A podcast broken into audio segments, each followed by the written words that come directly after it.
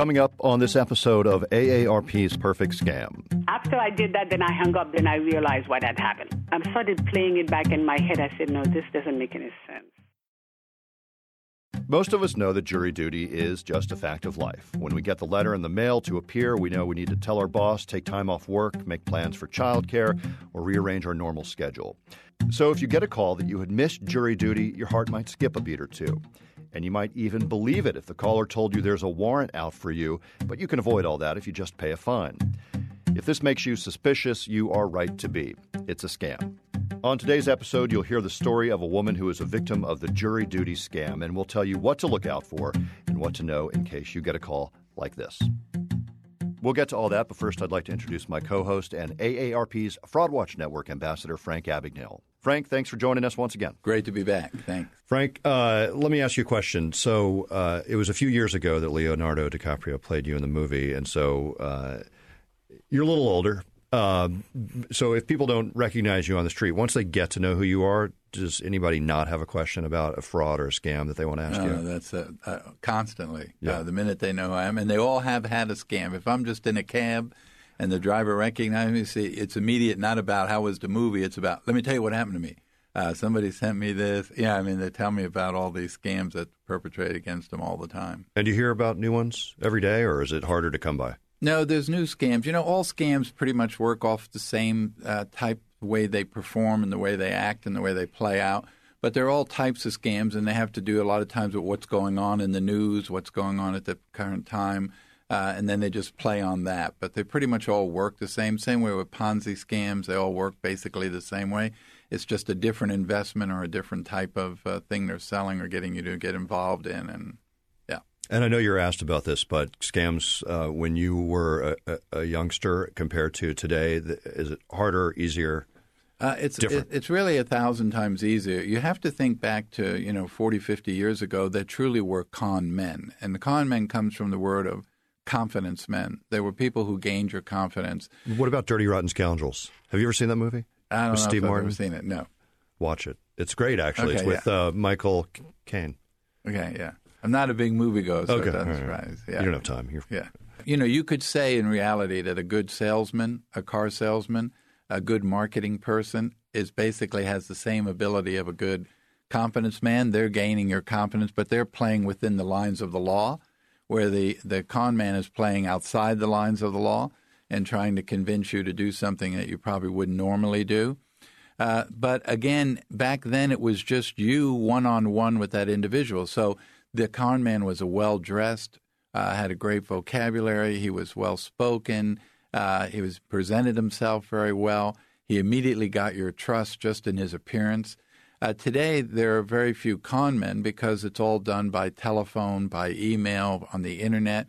And most of the time, and many times, the con person is sitting in Moscow in their pajamas with a cup of coffee on their laptop, thousands and thousands of miles uh, away. So they don't see the victim and the victim doesn't see them. So there's no emotion getting involved because they don't feel bad about the person because they're never seeing the person. They're only dealing with them on words on a screen or they're dealing with them on a phone. Yeah, so a big difference from uh, sort of more of the romanticized version of, of even what you were doing, which had like a romantic element to yeah, it. Yeah, now it really doesn't. It's all just uh, electronic, internet, telephone, and uh, but I think that makes it easier for the one for the person to commit the crime because they're not dealing with someone's emotion or they get involved and say, well, do I really want to rip off this person? I've kind of gotten to like them.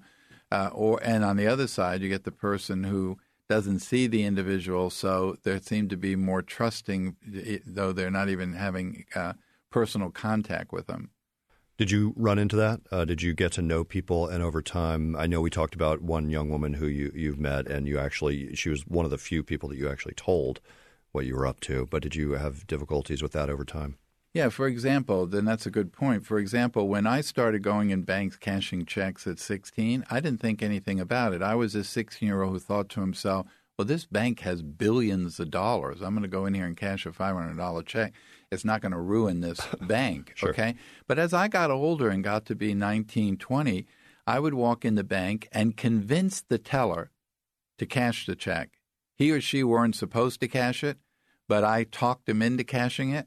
And then when I left, I thought to myself, you know, I hope this teller doesn't lose her job because I told her to do something or convinced her to do something. So my conscience, just as maturity came along, was starting to bother me more and more about what I was doing because I wasn't thinking of it as the adolescent. I was starting to think of it as more of the adult as I got older. Did you ever did you have repeat banks or did you always have to shift mix it up? In terms of where you cash checks? No, sometimes what what made me very successful, I think, is that I really studied the things I did. So when I started writing checks, I asked myself the question, what are all these numbers on the bottom of the check? What do they mean?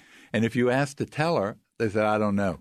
You know, and I said, so I went to the library because I want to know what are these numbers. And the numbers were basically like a zip code.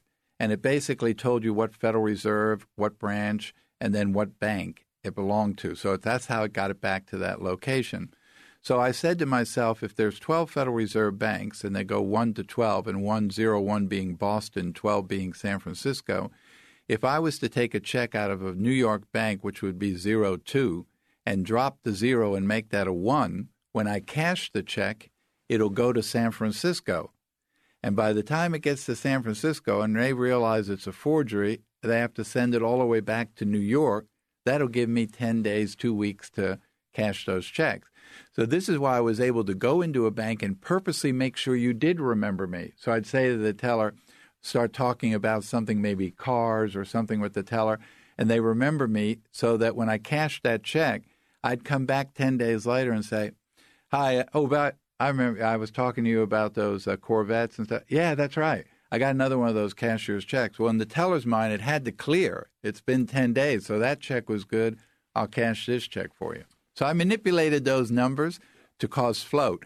And then I realized that 021 was Honolulu. So I even got more. So I would change 0 to 121 to 121, which brought me to Honolulu from 021, which is Manhattan. Maybe you're too humble to give yourself credit for being smart, but not everybody's thinking like this, Frank. Okay, I mean you were you were like 16, and I you know I was like you know sleeping in the back of history class while you were uh, making a lot of money. You know, I was thinking that if you're going to do this, then you have to understand how it works. I was so surprised that the people who work there didn't know. And I say, how could they not know what these numbers mean? They work here. They have no concept of what the numbers mean on the check. Were there a, a, like a, a fair number of other Frank Abagnales like running around during this time, not with the same name, but other con men doing similar check fraud scams that you were? I'm sure there were. I don't know if they were doing it like me, but yeah. they were out ca- uh, ca- forging checks. Yeah. And and you know, technology has made uh, check forgery today is very big because the technology has made it so easy to replicate a check or produce ask. a check. Okay. Where back in my day, you know, you had to have a million dollar printing press. There were color separations, negatives, plates, typesetting.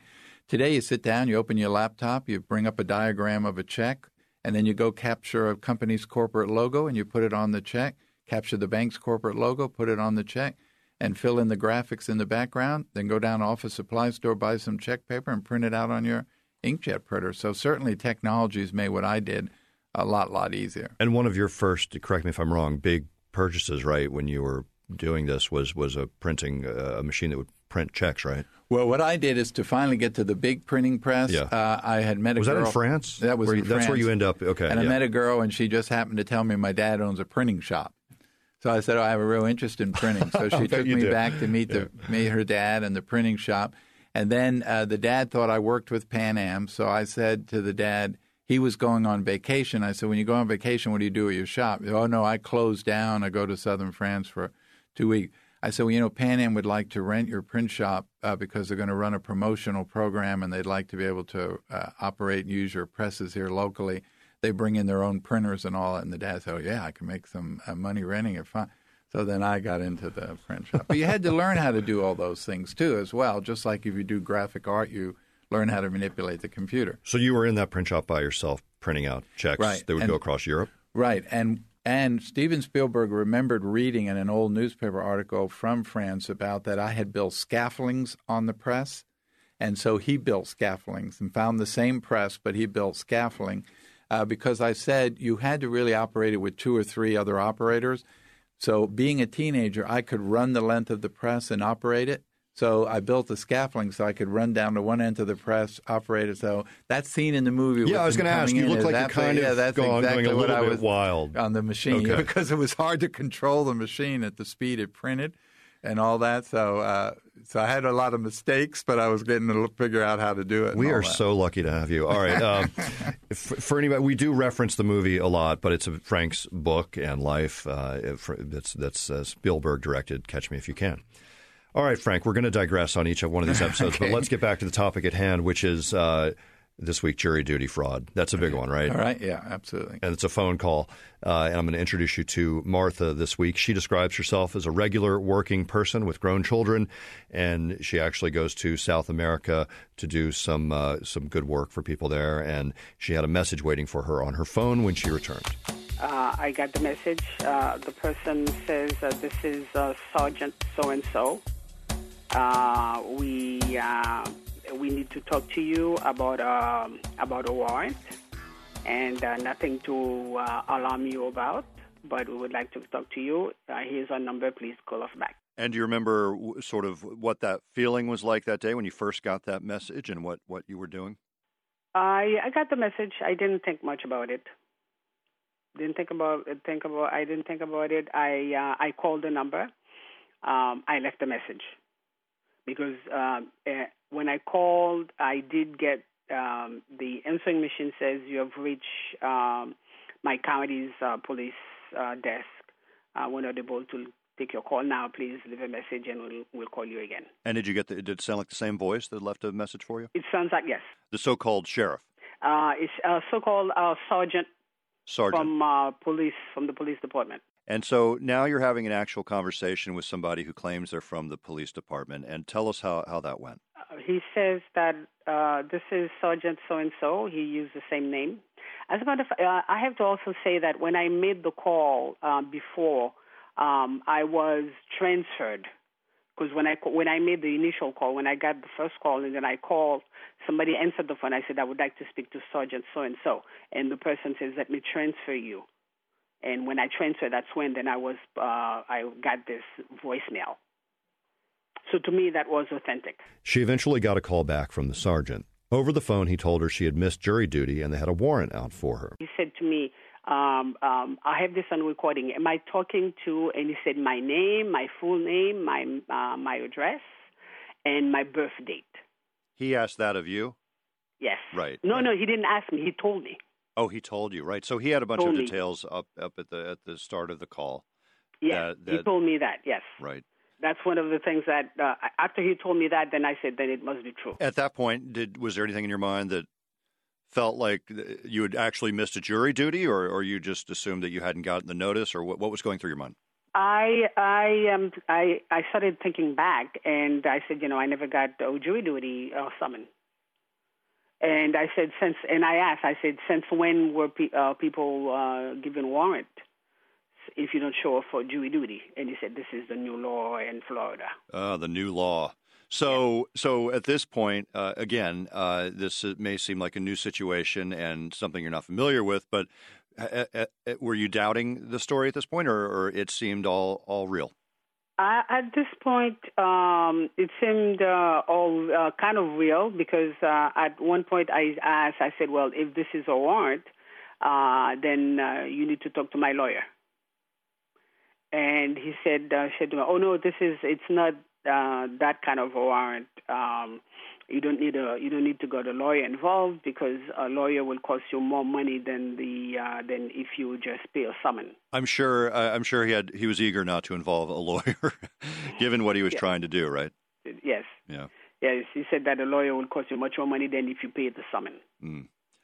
And so, how much was the summon, and what and what happened next? He said that uh, this is. Uh, uh, uh, you know, you can uh, either no. He said he, you can either come in or pay the summon. Or uh, or or what? Or or you can you can come into the police station. And he said to me, but uh, you coming to the police station that that could that could um, put you at risk of being arrested. Oh my goodness! So that sounds like the tone of it changes a little bit when he brings up something like that. That you know, mm-hmm. he's saying, "Don't yes. be don't be alarmed. No big deal, but you owe you owe money, and you might get arrested if you don't pay it." Right? Yes. Yes. All right. So uh, and and then he con- he's continued saying this is something we could do over the phone, which at that point you were eager to do. I was yes. I just wanted to do it and get it over with. What What did he sound like? Did he sound uh, Did he sound threatening to you, or was there? At this point, he did not sound. You know, n- no threat. Um, uh, now, uh, in retrospect, when I think about it, um, when I speak to sergeant at police station, they don't sound so nice. right, right. So he was maybe was overly nice. So you're saying he was a little overly friendly. I got it. Yes. Here's where things start to get weird. He tells her to go to a Winn Dixie about 15 minutes away and get a money order, but she's supposed to stay on the line the whole time. And he said, What I want you to do, you're going to keep your phone on when you get in your car. He's just sitting on the other line while you're you're then going to drive to the um, store. Yes, he said, leave your phone on, put it next to you, and then you're going to drive. And I said, what's the point of the phone being on? He said, in case you get stopped by the police because of this warrant, so I can tell them that you are taking care of this already. So I got to the Winn Dixie, and I told him that I got there, and he said, you're going to go in. And he, he told me, and he's very familiar with the Winn Dixie, he said to me, you go in, go to the customer service desk, to the uh now I'm you know I'm thinking of uh, uh when I got there and he said you're going to right on the right on the outside of the customer service desk you'll see these cards um hang you know hanging and you just he gave me the name of the cards to get and he said just get these two card, two cards and have them put five hundred dollars on each. Martha, was this guy? Was you think he was standing right inside the store or something? He seems yes, to. Yes, you would think that. Yes. Yeah. Did you ever find out where? I mean, it sounds like he's very familiar with this this location. I found out later on that he's not. It's not. He's not too far from the area. Okay. And and he he did tell me after you get the call, just walk out and come back to the car and then pick up get on your phone. Once back in the car, he asked her for the numbers on the back of the cards. He then leads her to a post office with the phone still on. But before getting there, he goes through this whole thing of going to the police station. He said to me, "You're going to come uh, to the uh, to the police station, and for and, and the place, and here's the number, here's the address, and come to uh, the police station." And uh, he said, "I was I said why?" He said to me, "So you can bring the card." And so on the way to the police station, the address he gave me, then he he said hello, hello. Then he spoke to me. He said, "Don't go come to the police station because my boss, uh, who was here." who was going to talk to you and take this card from you is not here anymore. He had to go out in an emergency. It is best that you mail these cards to us. Do you think that was just another part of his uh, his way of tricking you into thinking oh, this yes, was real? Yes. So mm-hmm. his plan so. his plan all along was to say, "Sure, yes. come on in, but now don't come in." Okay. Yes, yeah. exactly. I think it was his plan because the address he gave me to the police station is a real address. So, the, from the beginning to where you are now in the story, you've been mm-hmm. on the phone with this guy for for an hour. Yes, more. Yes, about that. Okay. Could be. Could be that. She mails the money, and then he even sets up an appointment for her to go deal with the jury duty a few days later. So, did you go to some address two days later? No, because after I did that, then I hung up. Then I realized what had happened. How did you realize what what what happened? Then I started playing it back in my head. Yeah. I started playing it back in my head. I said, "No, this doesn't make any sense." And what what what did that feel like? Were you starting? You, you it seems like you've been relatively calm so far because mm-hmm. you're yes. taking care of something. Then it felt like I felt violated. I felt like I felt I got I was angry. I was I mean I just felt like this person invaded my life. I'm also thinking, you know, this person could have I could have uh, uh, gone to this person's uh, place and then something worse could have happened. Sure. Because I, I let this person, you know, uh, talk me into driving so far. And, and and then I'm thinking that he had says my name, my address, and my my my date of birth. Where did he get them? And then I said, you know, they, he probably got them from online. You know, some, I, I um, everything is playing in my mind, and right away I made a call to uh, my um, sheriff's office in my town. Martha didn't get the money back despite reaching out to authorities. The scammer got away with it, and like most victims of a scam, she dealt with anxiety and even shame. I'm an educated person, and I fell for this, so it could have happened to anybody. Talk to us about your, your emotions throughout all this. You, I'm sure there was some anger. What, what what did you feel when you first found out that this was going? You know, that you, when you first realized it was a scam, and now. Uh, um, uh, anger, fear. Um, I felt this person, if this person, this person could come to my house because they have uh, this person has my my my address, um, and I felt um, I felt vulnerable. You kind of lose your faith in people a little bit, I imagine. Mm-hmm. Yes, I did. And have you been able to talk to people about it or tell the story, or is it too hard to sort of to? It is. It is too hard to tell the until um, I went afterwards, and I went on uh, AARP uh, web on the AARP website, mm-hmm. and um, when I got the magazine from AARP, and they were talking about frauds, and um, there was um, a website address that you could go to AARP that then you can uh, tell your story, and that's what I did. Yeah, and that's how we. But that, but that, was the only one. The only thing I did. I didn't tell. I didn't talk to anybody else. But also, like many of our fraud victims, she wants to make sure that others don't get scammed. Right. I hope it can help. You know, somebody else. And also, uh, what I also realize is that these people, all they do is sit around and think of ways to con other people. That that's their job. So, Frank, in listening to this story, one thing I, I, feel like I came across almost as a little gullible when I say it almost sounds like the guy's in the store. He, he's probably clearly not in the store. No, I don't think the guy was in the store. And uh, uh, he had no reason to even uh, make her go to the post office and mail it, other than to make it sound more legitimate, because he already had the numbers, so he had access to the money. Uh, and who knows where he was? He could be familiar with the store and most of those stores are all set up the same. So if uh, if you've been in one of those stores, you know what the other store looks like and where those cashiers' offices and where the the customer service desk is. So uh, he may have been familiar with that particular store, or just the way those stores are laid out, wherever he where he may have been. And the jury duty scam, this is uh, fits into just sort of a category of hey, we've got a warrant for you kind of scam, or uh, I think it's just a scenario that someone made up and sounds good. Of course, you know, if you wouldn't have a warrant issued uh, to right. you. And again, as you had pointed out to her, the whole thing about I'm um, give you the police department's address, come down here. That was just to keep building credibility to the story, so that he he had no intention of you going to the police department, but it, it helped him bring credibility to what he was saying. Um, you know, it's just it's just another scam. Again, she was starting to figure it out because obviously no city municipality would work like that. Nothing would be done in, in that way. And this gets back to that uh, original thing of always stop and verify. So I would have hung up and would have called the city and said I was supposed got this call that I was supposed to be jury duty, and now they claim there's a warrant for me. And they would have said, "No, ma'am, that's not that's not true," and, and they probably let her know it was a scam. Uh, but again, before you go act out these things or go get money for somebody, especially anytime what we call a green dot card, where someone's telling you to get money on a card and then you just give them the number of the card, no one's going to tell you to pay them like that. Uh, so all those things should raise red flags that I need to stop at this moment and find out if this is the truth. I wish I had Frank Abagnale to call anytime I feel like there's maybe something going on that looks fishy in my life, and, and I'm sure a lot of people feel that way. And, and you do because nope. you have the the Fraud Watch Network Thank through you, AARP and their toll free number where you always speak to a live person.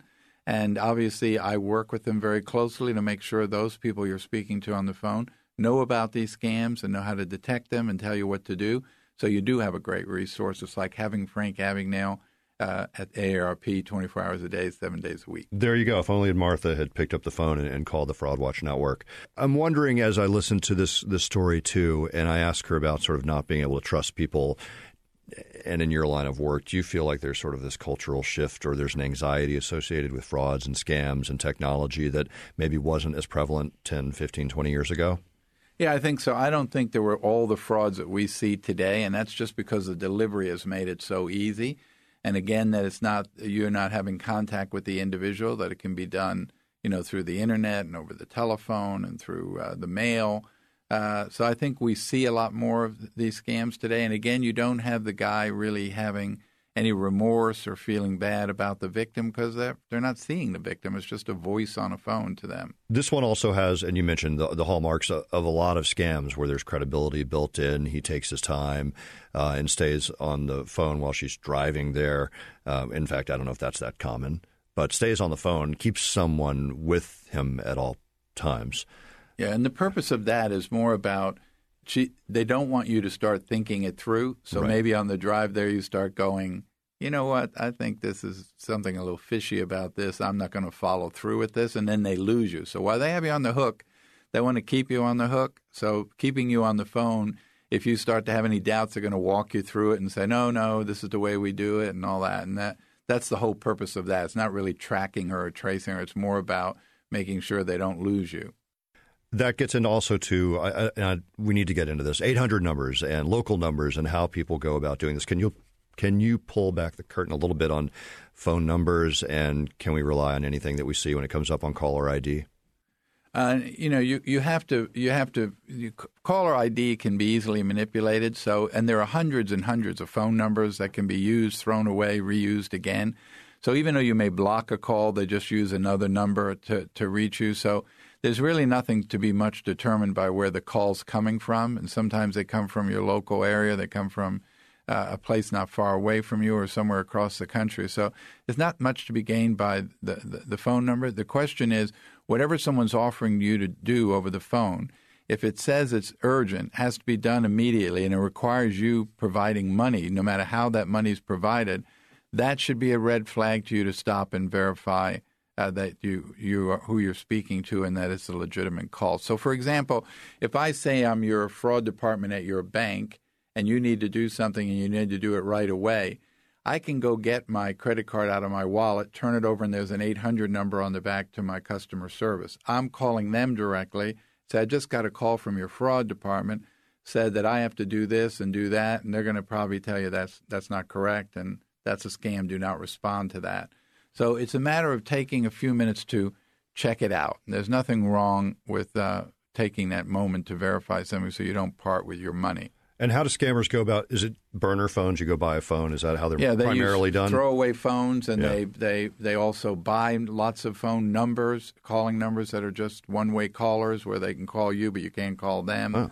Uh, you know, and Where do you buy that? Uh, they buy them legitimately through the phone company, but as a telemarketing company, where they use a phony name to set up the company and buy the the, uh, the phone numbers. And also, I always remind people on robocalls, they're using very sophisticated software so that the more you stay on the phone, the more likely they're going to keep calling you back or sell your number. If I'm a caller calling you on a robocall and the call says I've only registered three or four seconds on the phone with you, I'm not going to sell your number or reuse your, your number.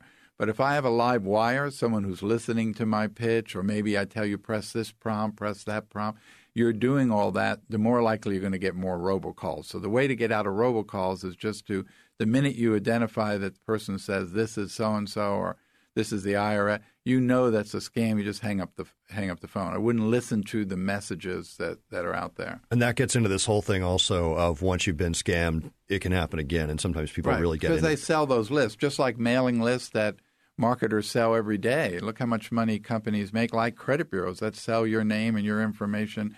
That's where they make a majority of their money. Well, it's the same way with criminals. They they not only scammed you, but then they make money selling you that this is a easy target to somebody else. and they go on the dark web to some extent, Right. which I feel like we could probably do a whole episode on the, on the dark web. selling information. Yeah. All right. So uh, she clearly got into a situation and realized kind of quickly that maybe this was a scam. And I, I assume that happens to people too. Once they're out of that moment uh, of urgency, they realize, oh, shoot, I wish I hadn't have done that. Right. And I don't know that I would have if I had been that guy and I was committing that scam. I don't know that I would have got into all that being so elaborate. I would have simply said this is the the court in your in your town and you failed to make this there is a fee you have to pay. Not there's a warrant, there's a fee you need to pay otherwise you will have a warrant issued. And of course the person would go, I would make the fee reasonable. So you start saying five hundred dollars, then people start going, Whoa, that's a lot of money.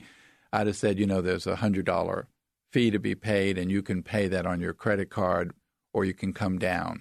You always give them the option so they feel the credibility there. And if they say, well, no, I'll come down, then you just kind of hang up, move on to the next call. But if they say, well, no, I don't want to go through all that, it's too much trouble, I work and all that, well, you can give me your credit card over the phone. That's the easiest thing because people so easily go, well, no, let me just pay that. Can I pay that on the phone with my credit card? And I'd have gotten the credit card. I don't think I would have gone through all how elaborate this person went through to and get. I, I think he'd gotten the money and then even gave her a, a date two days later. yeah, just, all that obnoxious, is right? Credibility You know, I mean, building. That's Yeah. all to make it all sound very legitimate. Yeah. And even after he gets the money, he wants you to think it was a legitimate thing, Right. so that you don't turn around and go call the police or anything. That you Sure. say, "Oh, that happened, but I took care of it and had a nice guy walk me through it, and that was the end of it." Even that go to the post office and mail it, just to make it sound le- legitimate. That's all that is. I was in the uh, market for a new phone over the weekend, and uh, the guy in the store was such a great salesman. And uh, you know, I knew he was. It was kind of Right. part of his shtick, but he was really good at it, and Right. you know, gave me all the options and what I needed, this and that. And uh, but I, I got this. Uh, you know, I've been researching and working on the show for a while, and I was almost suspicious of this guy because I felt like, man, he's really good at this. But it made me feel like, wow, if this were a scammer on the phone, uh, people who are good at doing this are really good at it. Right, and that's why I try to remind people that that, that personality, that trait of a, a car salesman, Yeah. a good marketeer, it's the same trait the con man has. Only one is working within the guidelines of the law and wouldn't step over the line to do something illegal, where the other one has the same talent but is saying, "I have no problem stepping over the line and doing something illegal." They're using the same talents that, to do the same thing. Me to sell a car, or sell you the cell phone, and someone else to sell some scam. It's the same thing. Another week we'll hear about this, but AARP's Fraud Watch Network refers to being under the ether. Is that a term you, you've heard? But it basically is that that that that situation where you're completely just you don't know what's going It's- on because well, it sounds so good, and they Yeah. can make it so, especially for an elderly person, they can make it so confusing and to where you really don't understand it, and so you just want to do the right thing, and you say, you know what, just tell me what what I need to do so I can settle this, and all that's part of that the scam. All right. So once again, our, our advice and Frank's advice always is to stop and verify, and also just be aware you're not going to get arrested for missing jury duty anywhere that I'm aware of. That's not going to happen. We are once again going to check in with the Fraud Watch Network team. Jen Beam manages the Fraud Watch Network Facebook page. And the, the fraud this week we're talking about with Jen is puppy scams, right, Jen? That's true. Is this a real? Yeah, I don't even like to say those Real. words together. Let's. so, so what are people? How are people getting scammed uh, with puppies? Oh, it's terrible. Uh, so this is a scam that has, you know, sort of started on Craigslist, but we're now seeing it uh, on social media. So it's sort of on Facebook. Uh, and basically, what happens is uh, the post will say something like, you know, it's a reputable breeder, and you know they're advertising, you know, it's for sale, it's adoptable for free to a loving home, uh, and there's just no animal. So they're just using, you know, cute photos and pictures, descriptions from other websites. And there's always a backstory, of course. The scammers are very good at this. So it's something like a soldier is about to be deployed. Um, a grandmother is being hospitalized and her dog just gave birth to a litter. So you jump in, you make contact. Usually it's by email. Um, you might even get vaccine records, a guarantee of health, you know, glowing reviews. Uh, you know, so it's really they know what they're doing. They really make it look very legitimate. But of course, you got to pay those upfront payments. You know, adoption fees, uh, shipping fees, uh, you know, veterinary care, you name it. Often you have to do that by wire transfer or perhaps a prepaid debit card, a scammer's favorite tool. Uh, and then it all starts. So then you got delays, you got surprise additional fees, and, and you just never get the dog. All right, Jen. Thanks. Thanks again. We always appreciate your your help and your expertise. Thank you so much, Will. And Jen Beam is with the Fraud Watch Network. You can learn more about the Fraud Watch Network at facebook.com slash Fraud Watch Network. All right, everyone. Uh, thanks again for listening, and thanks to my co-host, AARP's Fraud Watch Network Ambassador Frank Abagnale, for all the information and good advice. It was great being with you. And Thanks. great stories, too, Thank as you. always. For more information and resources on how to protect yourself from becoming a victim of a scam, visit AARP's Fraud Watch Network website, aarp.org slash fraudwatch. All right, many thanks to our producers, Julie Getz and Brooke Ellis, our audio engineer, Julio Gonzalez, and of course, my co host, Frank Abagnale. Be sure to subscribe, download, rate, and of course, like our podcast on Apple Podcast or wherever you find your favorite podcasts.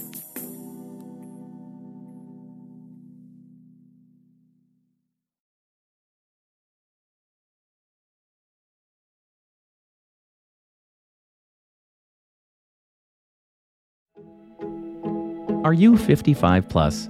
There are many ways your community could use your help.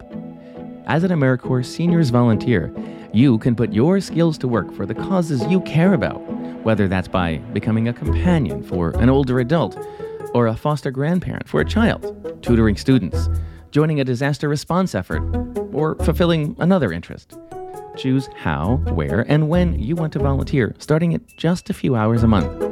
This is your moment to make a positive impact on your community and get back so much more in return. Visit AmeriCorps.gov slash your moment today